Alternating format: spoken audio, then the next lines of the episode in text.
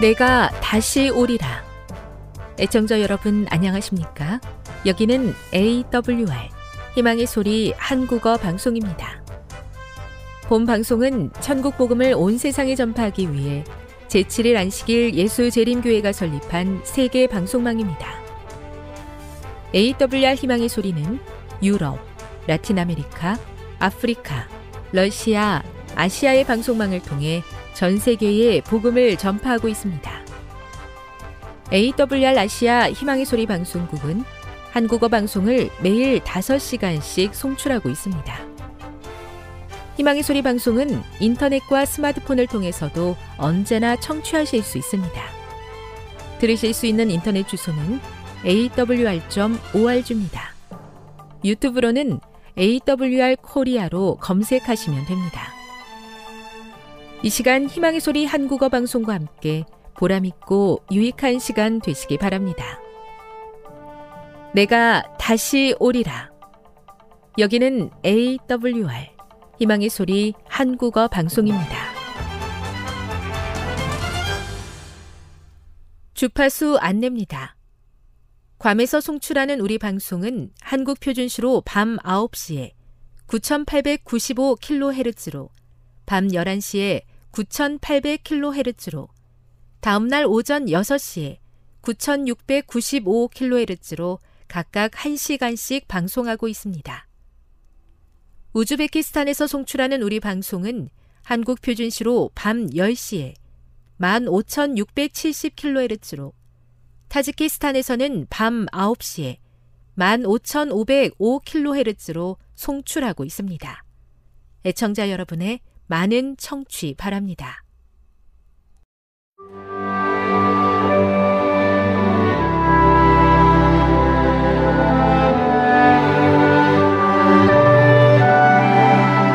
읽어주는 교과 셋째 날 7월 12일 화요일 광야에서의 대쟁투 예수께서 성령의 충만함을 입어 요단강에서 돌아오사 광야에서 40일 동안 성령에게 이끌리시며 마귀에게 시험을 받으시더라.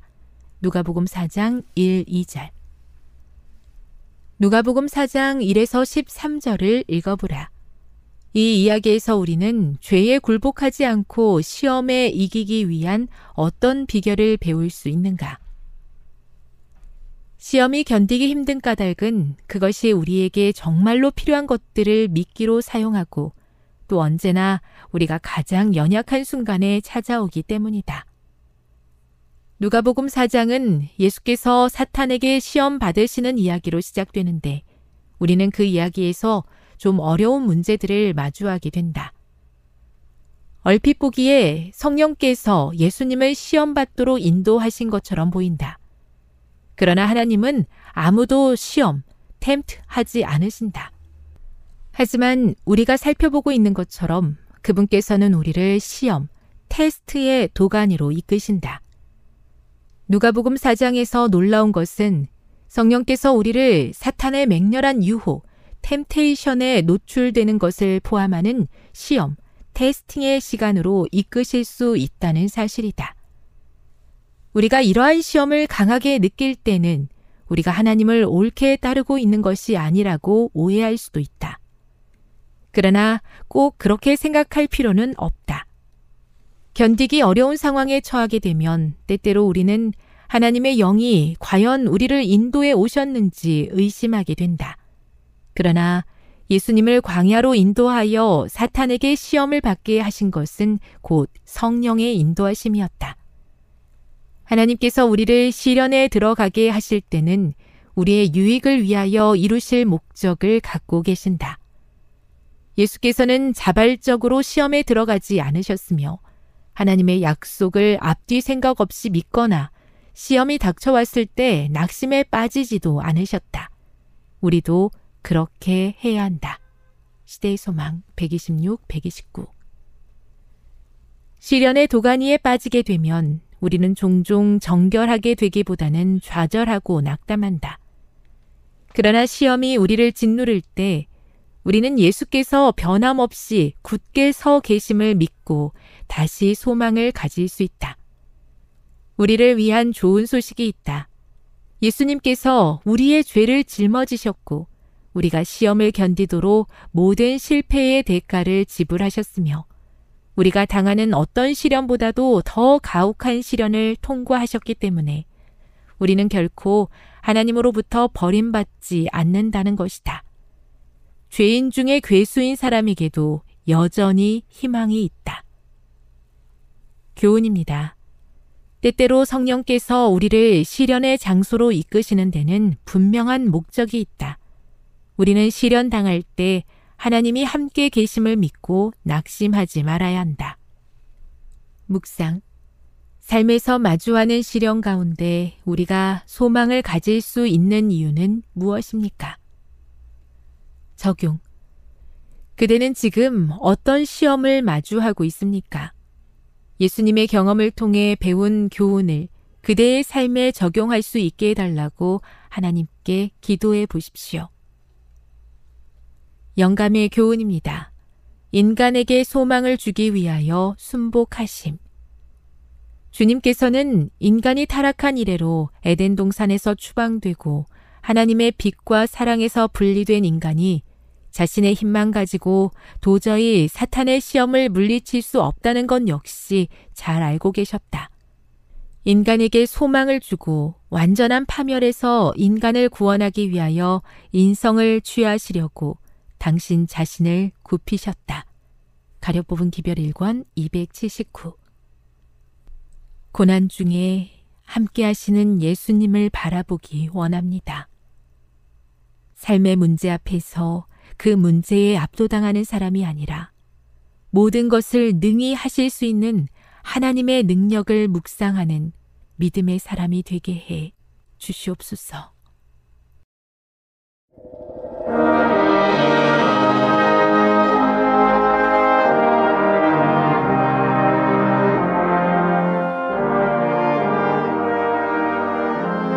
청자 여러분 안녕하십니까 하나님의 귀한 말씀을 함께 들으며 은혜를 나누는 시간입니다. 먼저 하나님의 말씀 요한복음 12장 1절로 11절의 말씀을 읽도록 하겠습니다. 6월절 엿새 전에 예수께서 베다니에 이루시니 이곳은 예수께서 죽은 자 가운데 살리신 나사로에 있는 곳이라.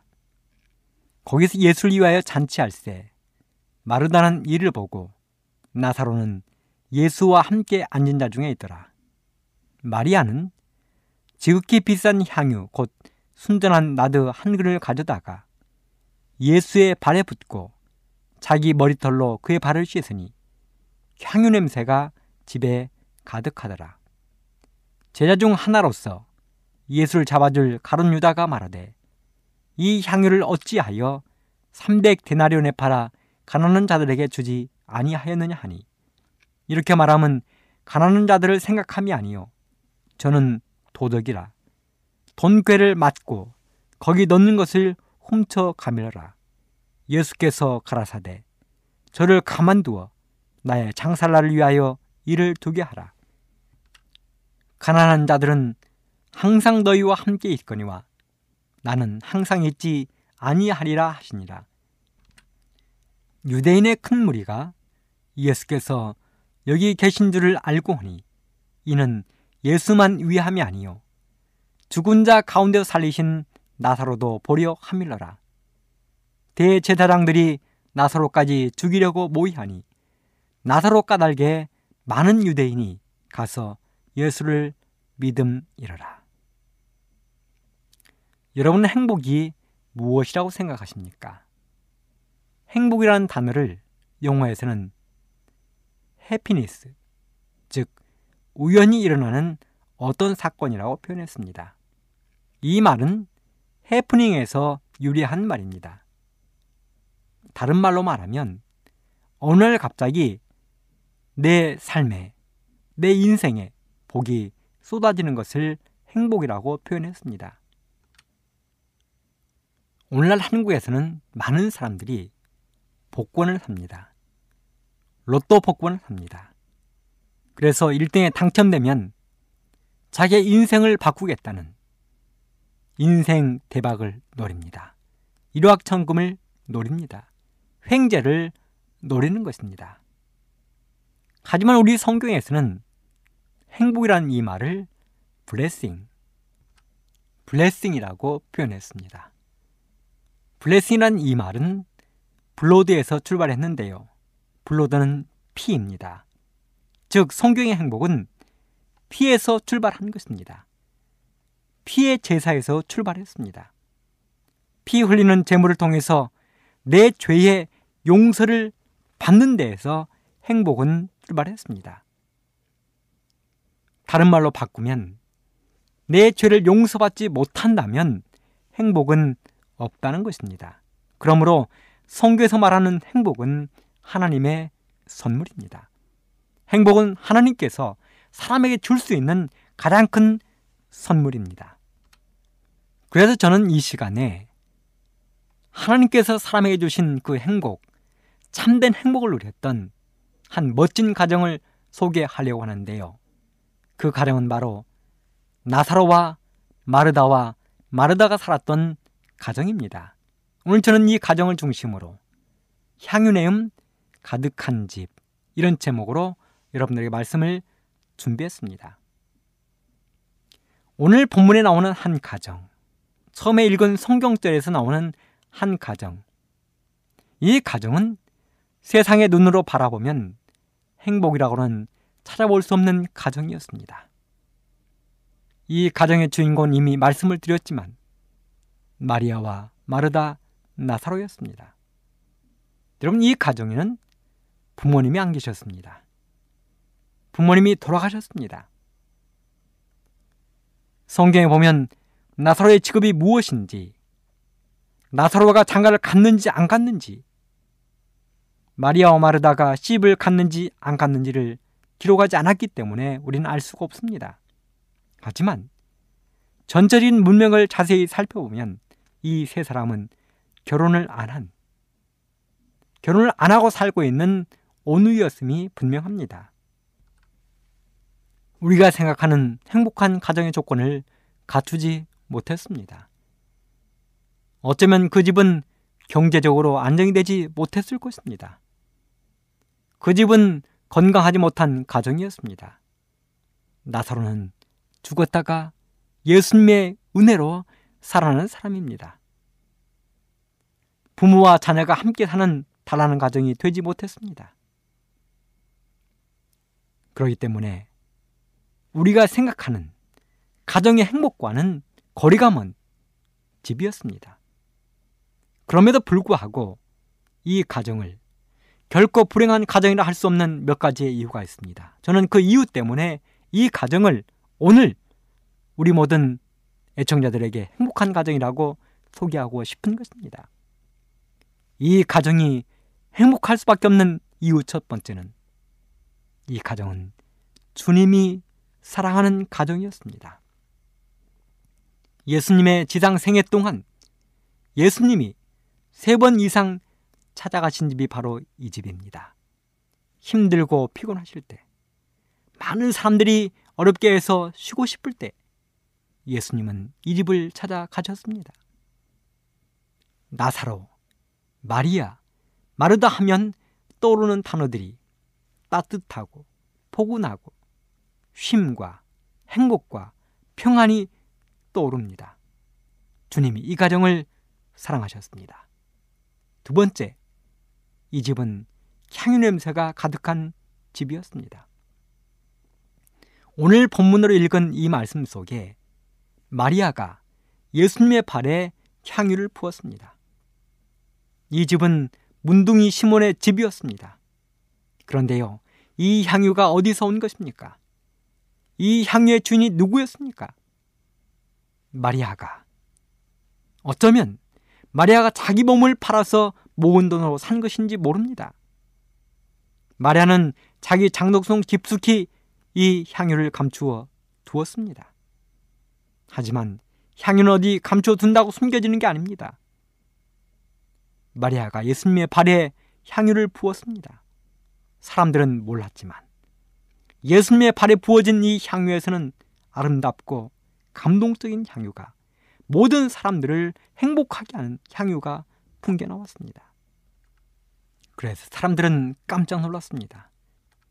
어디서 이처럼 아름답고 좋은 향유 냄새가 풍기는지 궁금했습니다. 그 집은 향유 냄새가 가득한 집이었습니다. 세 번째는 나사로의 간증이 있는 집이었습니다. 이 세상에서 가장 감동적인 간증은 나사로가 한 간증입니다. 나사로가 한 간증은 죽었다가 살아난 이야기입니다. 네 번째는 마르다의 봉사가 있는 가정이었습니다. 마르다는 음식을 참 잘했던 것 같습니다. 예수님이 집에 찾아오셨을 때 그는 부엌에서 일을 하고 있었습니다. 예수님을 위해서 음식을 만들고 있었습니다. 어쩌면 찾아온 수많은 사람들을 위해서 그들에게 음식을 나누어 주기 위해서 마르다는 음식을 하고 있었을 것입니다. 물론 그 일을 하다가 예수님에게 야단을 맞긴 했지만 마르다는 예수님을 위하여 찾아온 손님들을 위하여 나눠줄 음식을 준비하는 아름다운 봉사할 수 있는 마음을 가지고 있었습니다. 다섯 번째는 마리아의 헌신이 있는 가정이었습니다.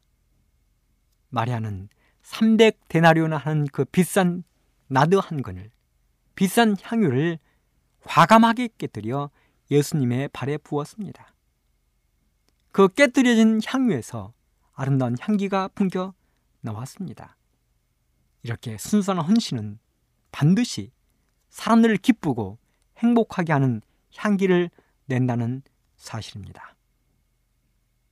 이런 이유 때문에 이 가정은 세상의 눈으로 볼 때는 아무런 행복의 조건이 없어 보여도 향유 냄새가 진동하는 가장 아름답고 행복한 가정이 된 것입니다. 오늘 우리도 가정이 행복해지기를 간절히 원합니다. 행복한 가정, 행복한 부부, 행복한 부모와 자녀는 어떻게 하면 만들어질까요? 저는 가정사역 전문가가 아닌 목사의 마음으로 오늘 말씀을 준비했습니다. 저는 가정사역 전문가가 아닙니다. 물론 행복한 가정은 저희 방송 프로그램 중에서 안재순 행복한 가정 아카데미 원장님께서 하시는 그 시간들을 통해서 많이 찾을 수 있을 것입니다. 하지만 저는 가정사역 전문가가 아닌 목사의 눈으로 바라보고 목사의 심정으로 생각하면서 그리고 성경과 연회시 나타난 하나님의 이 말씀을 통해서 진정 행복한 것이 무엇인지를 이 시간 말씀드리고 싶은 것입니다. 우리는 지금까지 나사로와 마르다와 마레의 가정에 행복을 찾아보았는데요. 한 집을 좀 더 살펴보도록 하겠습니다. 이 집은 지난주에 제가 말씀드린 집인데요. 나오미와 룻의 가정입니다. 한 번 더 살펴보겠습니다. 룻기 1장 16절로 17절. 룻이 가로되 나로 어머니를 떠나며 어머니를 따르지 말고 돌아가라 강군하지 마옵소서. 어머니께서 가시는 곳에 나도 가고 어머니께서 유숙하시는 곳에서 나도 유숙하겠나이다. 어머니의 백성이 나의 백성이 되고 어머니의 하나님이 나의 하나님이 되시리니 어머니께서 죽으시는 곳에서 나도 죽어 거기 장사될 것이라. 만일 내가 죽는 일 외에 어머니와 떠나면 여호와께서 내게 벌을 내리시고 더 내리시기를 원하나이다. 여러분, 나오미의 가정을 세상의 눈으로 바라보면 행복한 집인가? 그렇습니다. 나오미의 가정은 부서지고 깨어진 가정입니다. 먹고 살 것이 없어서 먼 나라로 이민을 간 불쌍하고 가난한 가정입니다. 세 남자가 다 죽고 세 명의 과부가 살아가는 기구한 집이었습니다. 한 시어머니의 두 며느리 서로 비방하고 싸우기 딱 좋은 집이었습니다. 이런 상황에서 시어머니가 며느리에게 할 수 있는 가장 쉬운 말은 무엇일까요? 아마도 이런 말을 할 수 있었을 것입니다. 이 집안에 여자들이 잘못 들어와서 이 집안에 여자들이 잘못 들어와서 집안이 망하게 되었다고 쉽게 말할 수 있었을 것입니다. 그런데요. 이 집은 그런 집이 아니었습니다. 서로를 생각하고 이해해주는 가정이었습니다.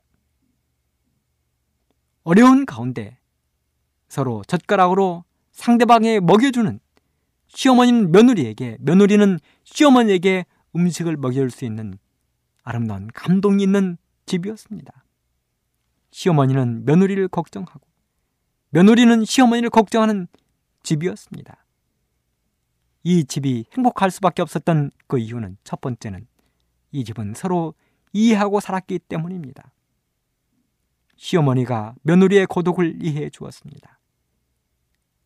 시어머니는 너는 우리 집 귀신이 되라고 하지 않고 너는 새로운 남편을 찾아 시집을 가라고 할 만큼 시어머니는 며느리를 이해했습니다. 두 번째는 그들은 미래를 함께 하는 가정이었습니다. 며느리 누시 말합니다. 어머니, 어머니께서 가시는 곳에 나도 가겠습니다.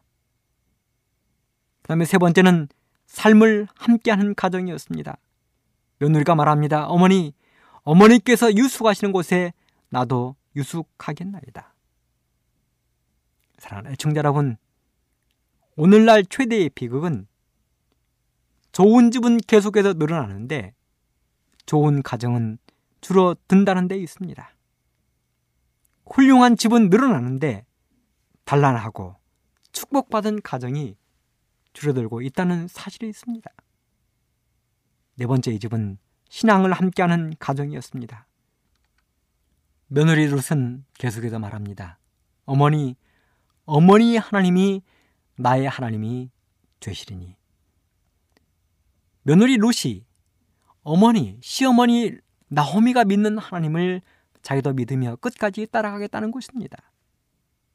그 다음에 다섯 번째, 이 집은 운명을 함께 할 줄 아는 가정이었습니다. 루시 또 말했습니다. 어머니, 어머니께서 죽으시는 곳에서 나도 죽어 거기 장사될 것입니다. 사랑하는 애청자 여러분, 이런 가정이 행복한 가정 아니겠습니까? 비록 사람들의 눈으로 보기에는 비참해 보여도 행복한 조건은 아무것도 없는 것처럼 보여도 이런 가정은 행복한 가정입니다. 나사로와 마르다와 마레의 가정이 행복한 가정이요. 나오미와 루스의 가정이 행복한 가정입니다. 행복하고 향유 냄새 넘치는 가정을 만들기 위해 제가 생각하고 드리고 싶은 말씀이 몇 가지 있습니다. 첫째는 행복한 가정. 행복한 집은 부부 사이의 거리가 가까운 가정입니다. 부부 사이는 얼마나 가까워야 하는가? 여러분, 부부 사이는 감출 것이 아무것도 없는 사이가 부부 사이입니다. 창세기 2장 25절에 보면 아담과 그 아내 두 사람이 벌거벗었으나 부끄러워 아니하니라. 부부는 묘한 관계입니다. 저는 가난한 시골에서 태어났습니다. 저희 집은 매우 가난했습니다. 그런데 이 가난한 시골 촌놈이 도시 와서 가장 힘든 부분 중 하나가 화장실을 사용하는 문제였습니다. 시골 화장실과 도시 화장실은 완전히 다릅니다. 지금이야 시골 화장실이나 도시 화장실이 뭐 거의 비슷하지만 저 어린 시절에는 그렇지 않았습니다. 시골 화장실은 오직 볼일만 보면 끝입니다. 그런데 도시 화장실 안에는 온갖 것이 다 있었습니다. 세면기, 세탁기, 거기서 양치를 하고 목욕도 하고 샤워도 합니다. 그런데 시골 화장실은 제가 먼저 말씀드린 것처럼 한 가지 목적 외에는 안 가는 것입니다. 그래서 도시 화장실은 항상 불안했습니다. 누가 올까봐 너무도 불안했습니다. 그런데요, 지금은 그렇지 않습니다. 저도 도시 생활에 익숙해서 그런지 전혀 그렇지 않습니다. 그런데 지금도 불안한 것이 한 가지 있는데요. 그것은 바로 제가 화장실 안에 있는데 자식들이 들어오려 하면 굉장히 불안합니다. 왜요? 부모인 제가 자식들에게 제 몸을 보여줄 수 없기 때문에 그렇습니다. 그런데요. 자식들이 와도 불안한데 한 사람은 아무리 들락날락해도 왔다 갔다 해도 부담스럽지 않은 한 사람이 있는데 그것은 바로 아내입니다. 여자임에도 불구하고 부담스럽지 않은 사람입니다. 안방에서 옷을 바꿔 입을 때 들어봐도 부담스럽지 않은 한 사람이 있는데 아내입니다. 왜 그렇습니까? 부부 사이에는 감출 것이 아무것도 없기 때문에 그렇습니다. 성경 아가서 2장 6절에도 보면 이런 말씀이 있습니다. 그가 왼손으로 내 머리에 베게 하고 오른손으로 나를 안는구나. 아가서 8장 3절 너는 왼손으로 내 머리에 베게 하고 오른손으로 나를 안았었으리라. 솔로몬의 아내가 되었던 술람미 시골 처녀가 남편을 향하여 표현했던 말들이 성경에는 또 이렇게 기록되어 있습니다.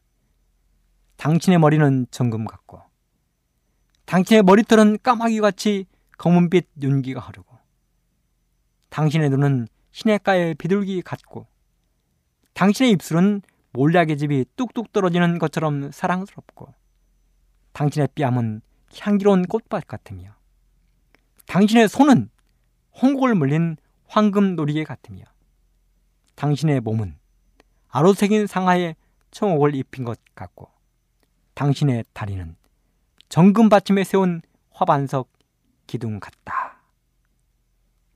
아내가 남편을 향하여 이렇게 표현을 했습니다. 그러면 아내가 남편을 향하여 이렇게 표현을 하면 남편은 아내를 향하여 어떤 표현을 했을까요? 왕이었던 솔로몬이 부인이 되기 전에 보잘것없던 한 시골 처녀에 불과했던 술람미인을 향하여 연애 편지를 썼는데요. 솔로몬은 그 연애 편지에 이런 말들을 기록했습니다. 너는 포도원의 고베라 송이, 가시나무 가운데 백합화, 샤론의 수수나 어린 사슴, 아기노루, 아침빛과 해와 달, 모략 향낭, 고슬꿰미, 사과나무, 수선화, 석류 한쪽, 창포 향기, 종려나무, 포도송이, 나해 비둘기. 사랑하는 애청자 여러분, 솔로몬과 술람 여인 사이에 이렇게 깊은 사랑이 흐를 때에 그들은 감동적인 아가서 이야기를 남겼습니다. 남편과 아내가 가장 가깝지만 등만 돌리면 그를 만나기 위해서 비행기를 이틀 동안 타야 됩니다. 아십니까? 지구를 한 바퀴 돌려면 34,500km인데요. 남편과 아내가 서로 싸우고 등을 돌리고 자면 서로의 얼굴을 보기 위해서 이렇게 먼 거리를 돌아가야 된다는 말입니다. 그러므로 행복한 가정을 만들기 위해서 부부 사이의 거리를 가깝게 만드십시오.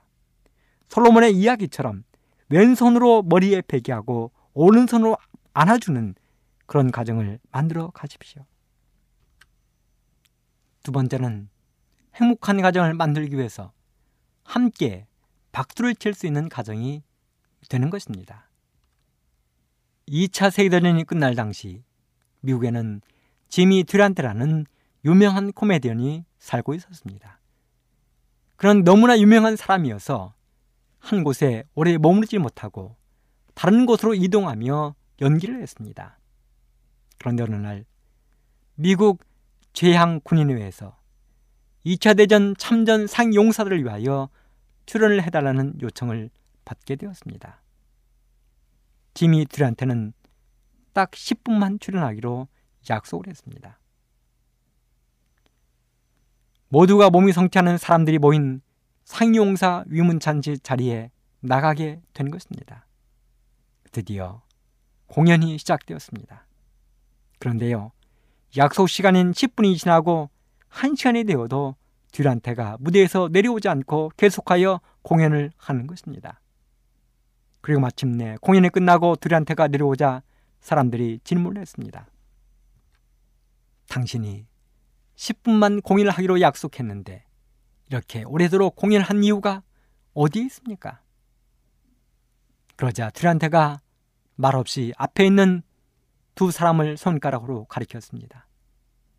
그 두 사람은 전쟁터에서 팔을 한쪽씩 잃은 사람들이었습니다. 한 사람은 오른손이, 한 사람은 왼손이 없었습니다. 그런데 그 두 사람이 남아있는 한 손을 사용하여 서로 부딪혀 박수를 열심히 치고 있었던 것입니다. 그 모습을 바라본 듀란트는 도저히 무대에서 내려올 수가 없었습니다. 그는 그 두 사람을 바라보며 한 시간 동안을 있는 힘을 다하여 공연을 한 것입니다. 몇 년 전 사람의 평균 수명을 조사했는데요. 대한민국, 대한민국 기준으로 남자는 약 78, 9세, 여자는 84, 5세를 산다는 것입니다. 그런데요, 독신으로 혼자 사는 남자는 65세쯤, 여자는 70세쯤, 이혼한 남자는 65세, 여자는 71세, 사별한 남자는 54세, 여자는 54세, 이렇게 수명이 점점 내려간다는 재미있는 결과 보고를 내놓은 적이 있습니다. 그런 걸 보면 부부가 함께 산다는 것이 얼마나 행복하고 좋은지를 알 수 있는 것입니다. 결론적으로 함께 박수치는 부부, 함께 손을 맞잡은 부부가 행복하다는 것이죠. 그 다음에 세 번째 행복한 가정을 만들어 가기 위해서는 사랑의 언어를 속삭이는 가정입니다. 사람이 할 수 있는 사랑의 제일 언어는 인정하는 말, 칭찬입니다. 칭찬이란 잘한다고 주어두는 것, 좋은 점을 일컬어 미덕을 찬송하고 기리는 것이 칭찬입니다. 소설가 마크 트웨인이라는 사람은 이렇게 이야기했습니다. 나는 한 번의 칭찬으로 두 달간은 지낼 수 있다. 여러분 그렇고 보면 사람이 돈 들이지 않고 할 수 있는 가장 좋은 선물은 칭찬인 것 같습니다. 성경 잠언 18장 21절 죽고 사는 것이 혀의 권세에 달렸나니 잠언 12장 25절 근심이 사람의 마음에 있으면 그것으로 번뇌게 하나 선한 말은 그것을 즐겁게 하느니라. 부부 사이에 할 수 있는 좋은 감동적인 칭찬들이 있습니다. 그저 편하게 할 수 있는 말들이 있죠. 여보, 그 옷 당신에게 너무 잘 어울려. 여보, 오늘 저녁 설거지 너무 고마워요. 오늘 밤 아이 돌보느라 고생했어요. 당신 요리가 최고야. 쓰레기 치워준 것 고마워요. 이렇게 사랑의 언어를 속삭이는 가정이 행복한 가정입니다. 마지막 네 번째, 존경받는 부모, 사랑받는 자녀가 있는 가정입니다. 치료봉사 388쪽에 이런 말씀이 있습니다. 가정은 어린이들에게 이 세상에서 가장 매력적인 장소가 되어야 하고, 그리고 어머니가 있는 것이 가장 큰 매력이 되어야 한다. 어린이들은 민감하고 부드러운 본성을 가지고 있다. 그들은 쉽게 기뻐하고 쉽게 시무룩해진다. 어머니들은 부드러운 교훈과 상냥한 언행으로 자녀들을 그들의 마음에 붙들어 낼 수 있다. 새 자녀지도법 175쪽 어린이들의 초기의 훈련은 아무리 중요시하여도 지나치지 않다. 어린아이가 초기 생애 7년 동안에 배우는 교훈이 후년에 배우는 모든 교훈보다 그의 품성을 형성시키는 데 큰 관계가 있다. 유아 때부터 어린아이의 품성은 하늘의 계획에 따라 둬야 되고 형성되어야 한다. 그의 열린 마음에 미덕이 스며들어가야 한다. 세상이 정신과 그 마음에 인을 찢기 전에 어린아이가 올바른 품성의 각인을 받도록 하기 위하여 부모들의 일은 그 어린이의 유아 때부터 시작하지 않으면 안 된다. 이런 말이 있습니다. 어린이의 마음은 굳지 않은 시멘트와 같아서 선을 긋는 대로 굳는다. 그렇습니다. 어린이 마음은 이렇게 부드럽고 하얀 도화지처럼 깨끗한 것입니다. 제림신도 외가정 99쪽에 예수께서는 행복한 결혼, 곧 행복한 가정을 보기 원하신다. 그리스도인 행실 14쪽 하나님께서는 가정이 이 세상에서 가장 행복한 장소 하늘에 있는 가정의 바로 그 상징이 되기를 원하신다.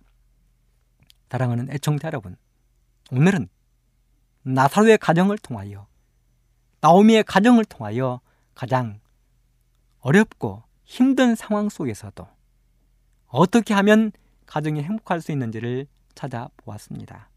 애청자 여러분들의 모든 가정들도 생각해보면 힘들고 어려울지라도 다시 한번 생각해보면 그냥 행복하고 복된 가정이 될 수 있을 것입니다.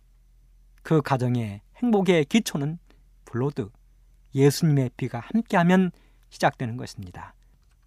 그런 행복한 가정을 만들어가는 모든 애청자 여러분들의 가정이 되기를 간절히 바라면서 말씀을 마치겠습니다. 감사합니다.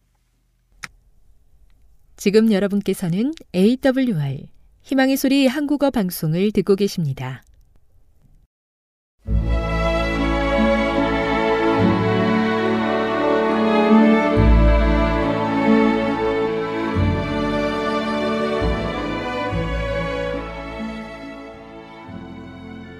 애청자 여러분 안녕하십니까?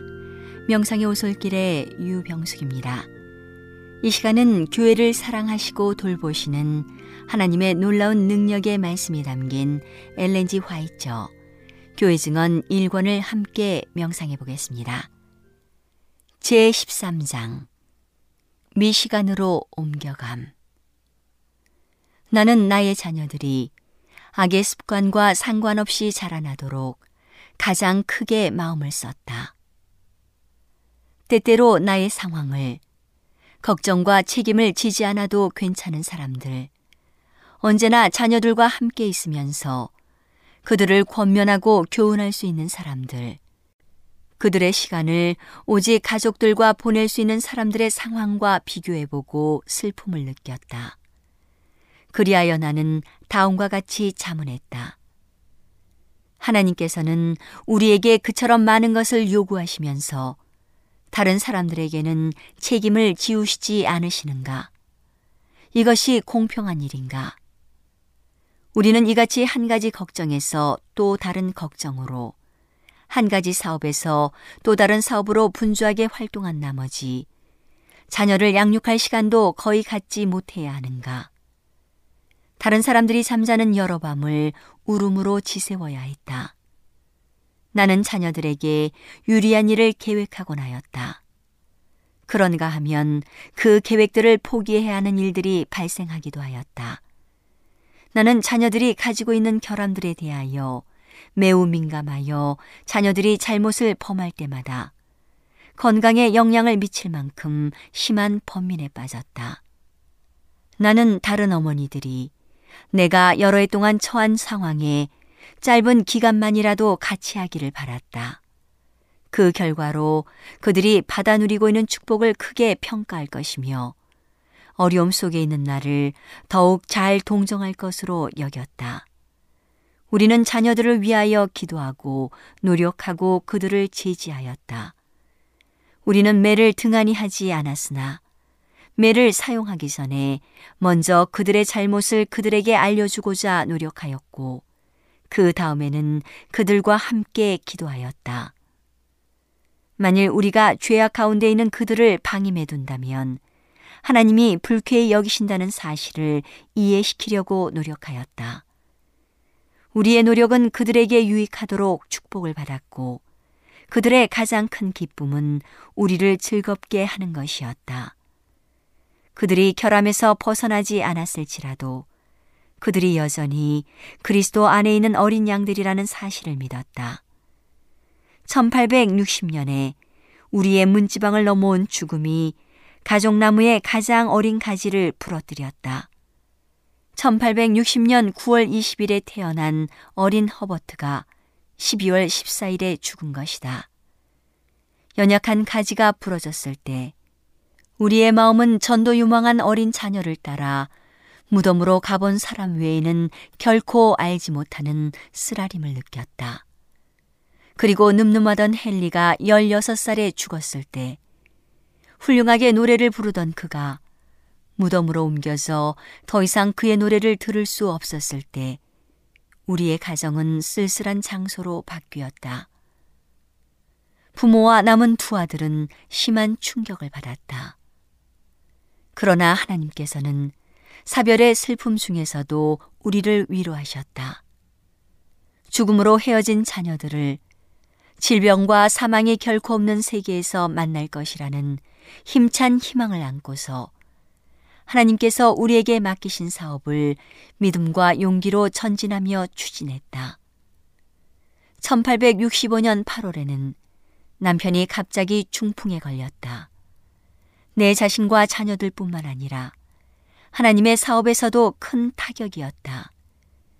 교회는 남편과 나의 활동을 빼앗아 버렸다.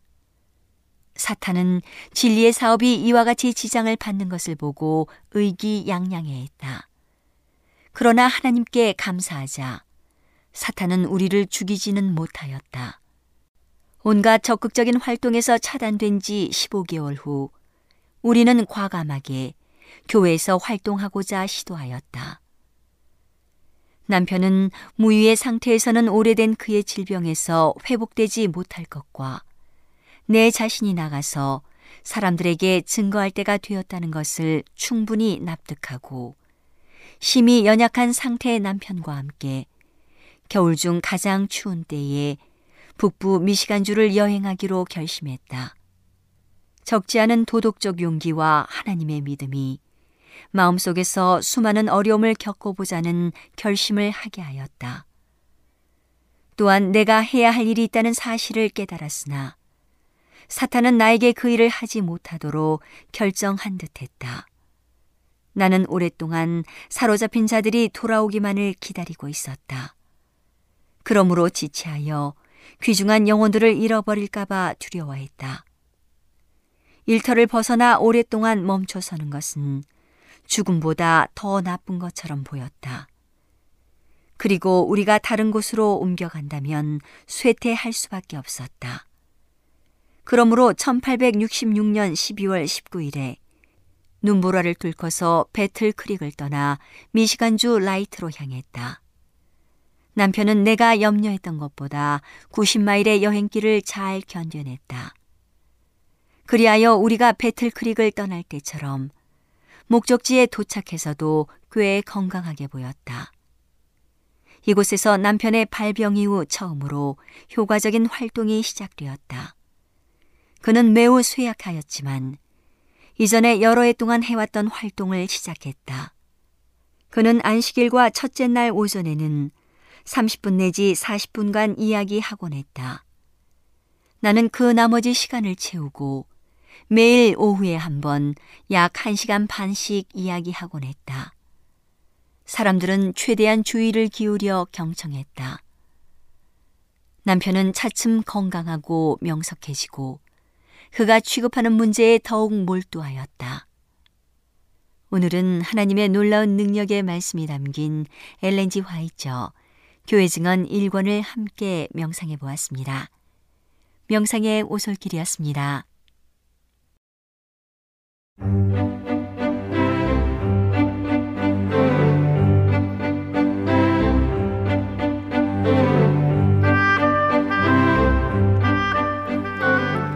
여러분 안녕하세요. 신비한 자연에서 몇 가지 주제를 골라 소개해 드리는 아름다운 세계 시간. 저는 진행의 송은영입니다.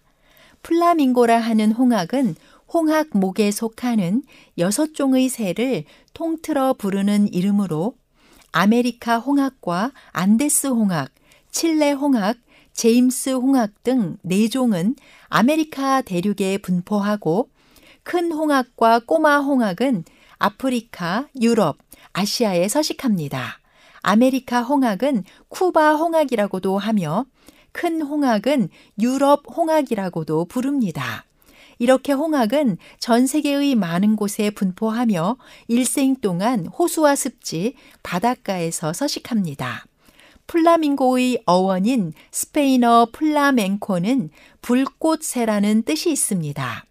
여섯 종의 홍학은 외형적으로 비슷하지만 크기와 부리의 모양, 깃털과 다리 색깔이 조금씩 다릅니다.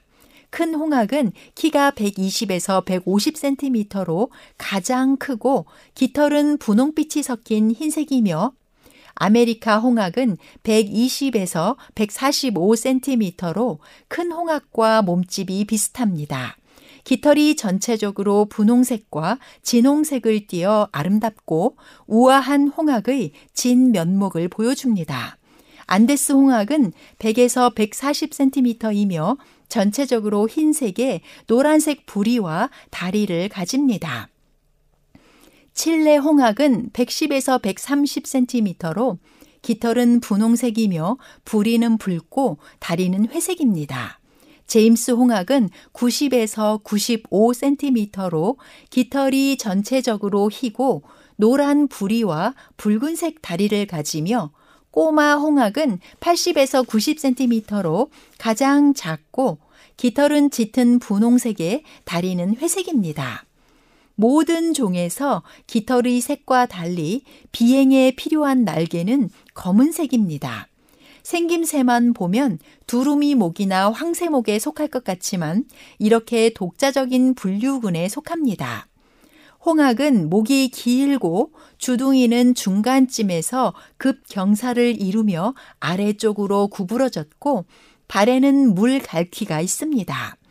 홍학의 몸 빛깔은 회색빛이 도는 붉은 깃털의 새끼로 부화하지만 어른 홍학은 수성 박테리아와 먹이를 통해 얻는 베타 카로틴으로 밝은 붉은색에서 옅은 분홍색까지 매우 다양하고 날개 끝은 검은색을 띠며 다리는 붉은색입니다. 휘어진 부리의 가장자리에는 빗살 모양의 여과기가 있어 물속에서 먹이를 찾을 때 진흙이나 모래를 걸을 수 있고 플랑크톤이나 갑각류 따위를 걸러 먹습니다. 주요한 먹이는 남조류와 게, 새우, 작은 물고기입니다. 긴 다리로 물속을 오가며 개구리처럼 작은 동물과 수생 식물을 먹습니다.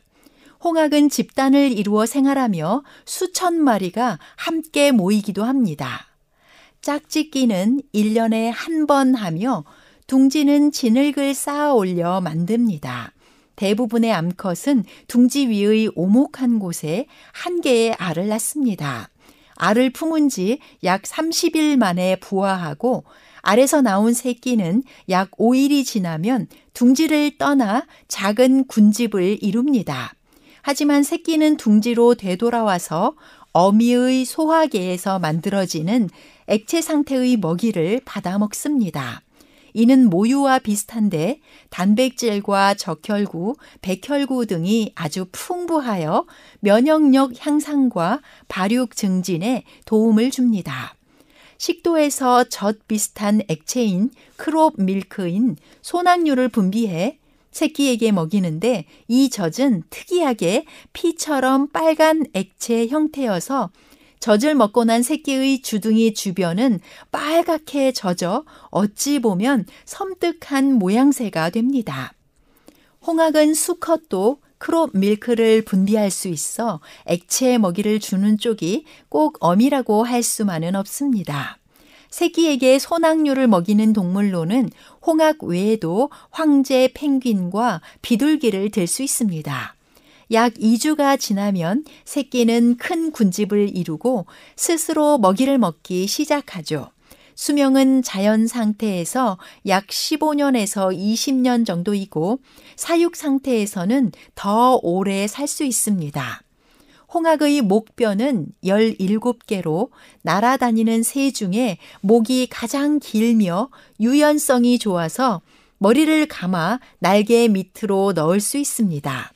물갈퀴가 있는 다리는 물속에서 이동하기에 유리하고 바닥의 먹이를 탐색하기에 용이합니다. 홍학은 보통 한쪽 다리로 서 있으며 다른 하나는 몸 아래에 있는데 이런 자세를 취하는 이유로는 많은 무리가 한쪽 다리로 서서 체온 유지에 좋다는 것입니다.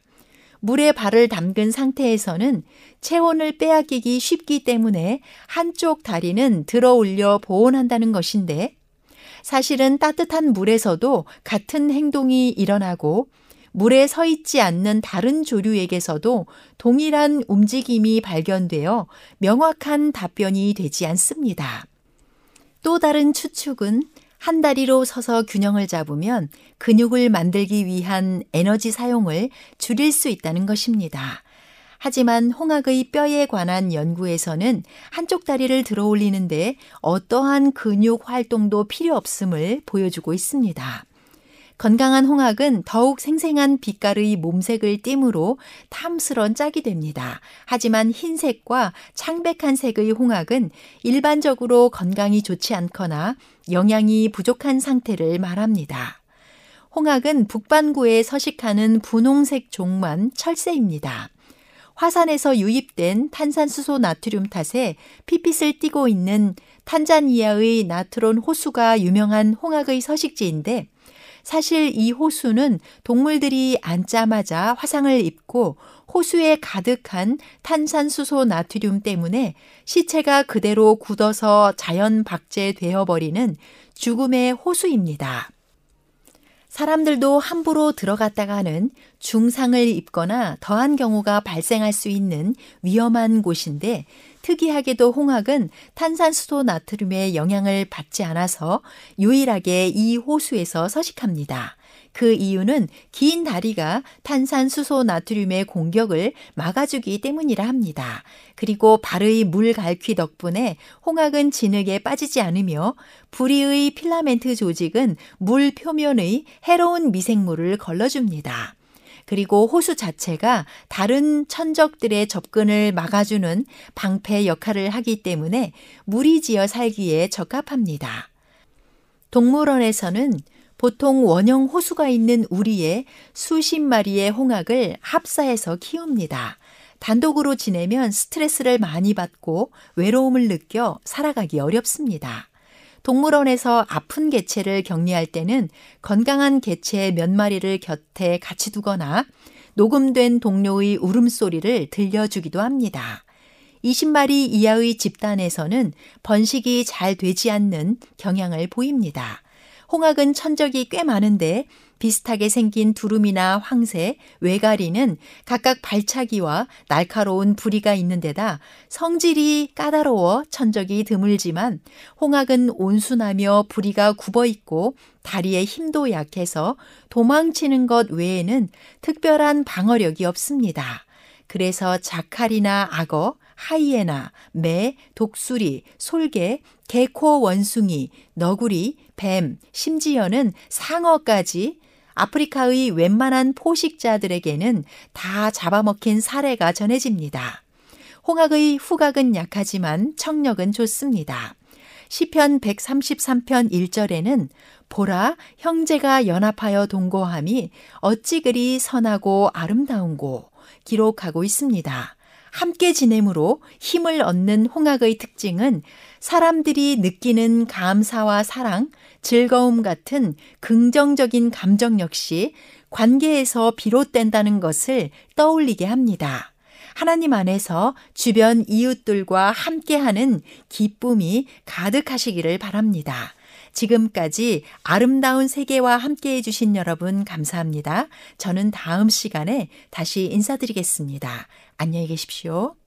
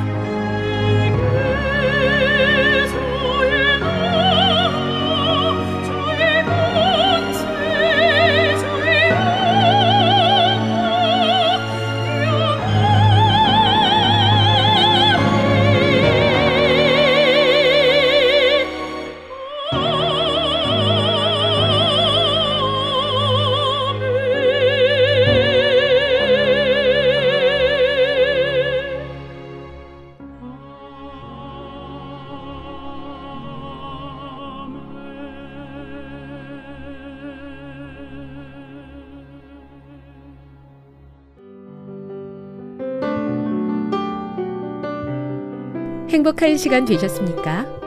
지금까지 여러분께서는 AWR 희망의 소리 한국어 방송을 청취하셨습니다.